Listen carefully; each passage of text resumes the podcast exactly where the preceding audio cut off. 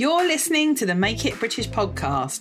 I'm Kate Hills and I'm on a one-woman mission to save UK manufacturing. I invite you to join me each week when I'll be sharing the stories behind some of the best British-made brands and UK manufacturers and offering you advice and tips on making in the UK. So let's get on with today's show.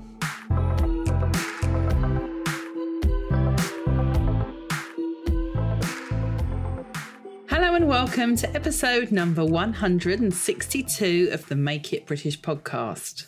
The topic I'm going to cover this week is a range plan. Now, if you're sitting there thinking, what's a range plan? Kate, what are you on about?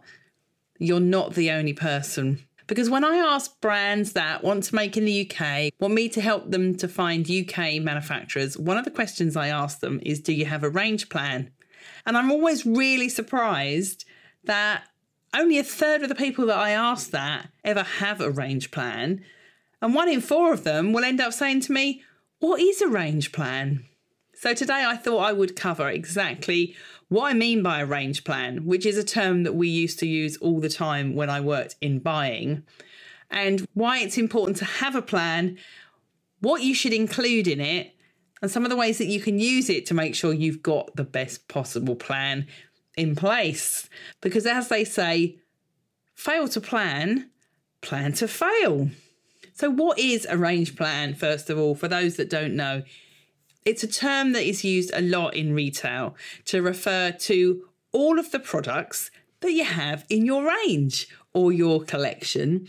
So it not only includes every individual style that you might have, but all the colours as well. You would also have on there the quantity that you're planning to buy of each colour of each product, and as well the cost price of each product and your planned retail price. It's basically a view across your entire business. It really is a plan of all the products that you plan to manufacture and then sell to your customers. And it's really handy to have it right from the start, before you start to reach out to a manufacturer. And I'm going to explain the reason that that is the case in a minute. It's also a great eye-opener on how much stock you're actually going to need to buy, especially when you put all your prices into it. And I recommend, even if you're a new business or a business that's just starting out, someone that doesn't have a huge product range, to get into the habit of creating a range plan right from the very start, because it's a good habit to get into and it's a great view of your entire business and, most importantly, how much money you're going to actually need to spend on stock.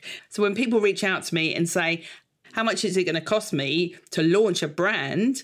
Well, let me see your range plan. How many items you've got in it? How many products do you plan to make? Let's calculate all that out and it'll work out exactly how much you're going to need to invest just in the stock, not to mention everything else. So a range plan you would normally create at the beginning of a selling season or the beginning of a launch, so you knew exactly what the products were that you were going to be developing or those that you were going to be buying in. If you're buying products from a wholesaler and then selling them on, you would still put them on your range plan. So one of the best things about a range plan is that it will reveal very quickly whether you have got far too many designs or styles or options or whatever you care to call them, if you've got too many in your range. And it's something I see all the time. Designers get really carried away in designing products and even developing products and making samples with manufacturers. And they've got so many different styles, so many different products. And the reason they haven't realised quite how carried away they've got with all these designs is they haven't actually put them on a document and looked at everything together to see the reality of how many different options they're giving their customer to buy from them.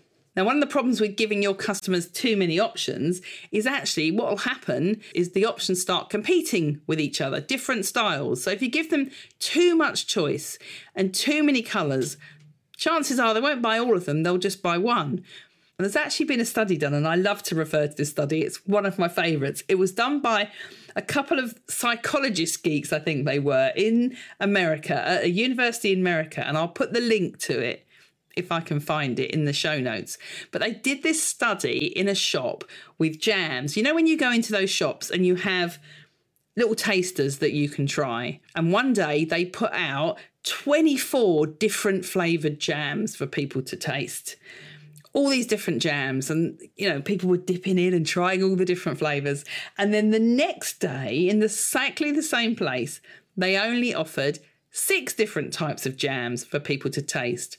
And the store actually sold more jam when they only offered 6 flavours than when they offered 24 flavours. And I think that's just such a great example about how if you give people too much choice, then they'll end up buying nothing, or they'll end up buying less.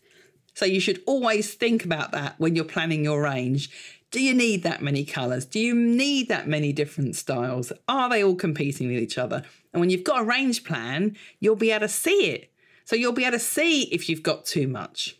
Also, I'd recommend with your range plan is to not only put all the details down, like the colour and what style it is and what the cost price is and the selling price, but also what I'd recommend is putting the manufacturer name against each of those different products. Because if you're making in the UK, and I've said this before on the podcast, but it's definitely worth repeating, it's quite likely if you've got lots of different product types that you'll need a different specialist manufacturer for each one. You're unlikely to find a manufacturer that can make everything. So if you've got accessories and clothing and sweatshirts and knitwear, you may have a different manufacturer for each one.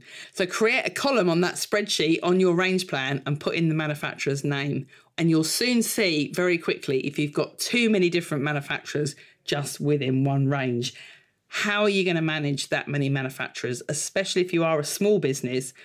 How are you going to juggle it? It's going to be quite tricky the more manufacturers you've got. So having that range plan is a really great way of working out visually, just looking at it across your business and seeing if you're giving yourself too much complexity.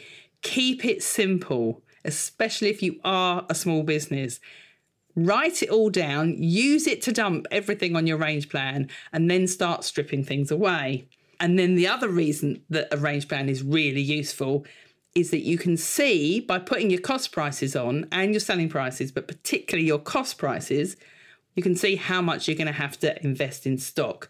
Because if you've got all of your options laid out and the amount that you plan to buy of each one and the cost price of each one, so it's simple maths. It's a simple formula of your cost price times the number of items of each style. Work out what that is, do that for each style, and then add up all of those figures.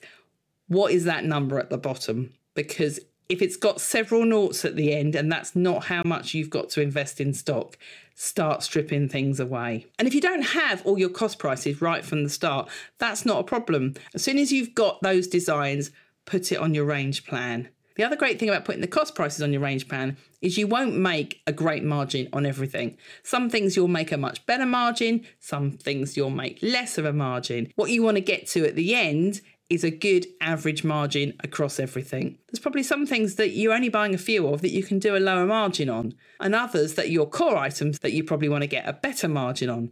Amend it as you get the costs from the manufacturers. Maybe then play around with the quantities of what if I bought 50 of these rather than 100, rather than 200? What if I only bought 10? Play around with the figures and see where it lands at the bottom in terms of the total amount of money you're going to have to spend. Honestly, you will thank me. Because otherwise, if you start doing all these designs, speaking to manufacturers, placing orders for all these designs, and then you'll realise you've spent more money than you can really spend on stock. You've got nothing left for marketing, and you've got far too much choice for your customer. So remember the jam. You don't need 24 different choices for your customer. You probably only need 6. Which ones are going to be the best? Now, depending on how many options you've got in your range plan or your collection, you might also want to have categories for each one.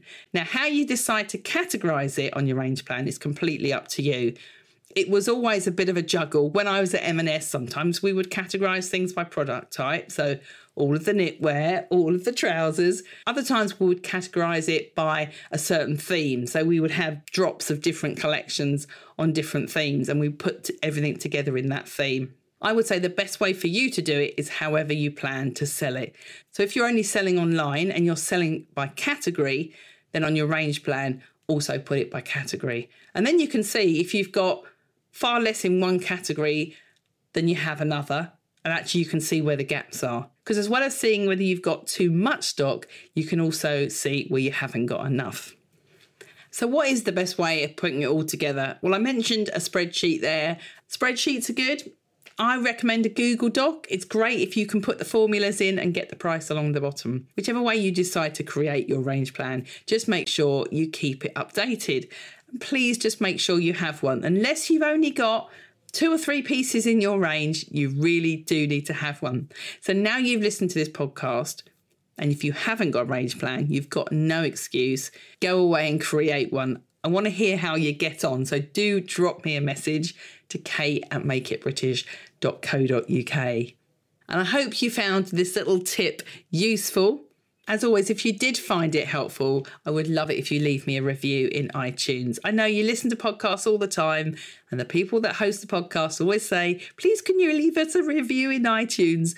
But it really does make a difference. And thank you if you are one of the lovely people who's left me a review in iTunes. I don't always know who it is because people don't always put their name.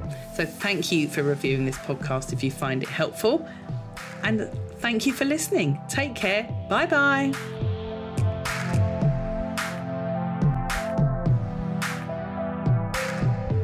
Thank you for listening to this episode of the Make It British podcast. I make an episode every Tuesday and Friday, plus there are bonus episodes occasionally. So make sure you subscribe in your favourite podcast app. And if you're looking to find British-made brands or UK manufacturers, check out the directory on the Make It British website, which you can find at makeitbritish.co.uk/directory. Thank you for listening. Bye-bye.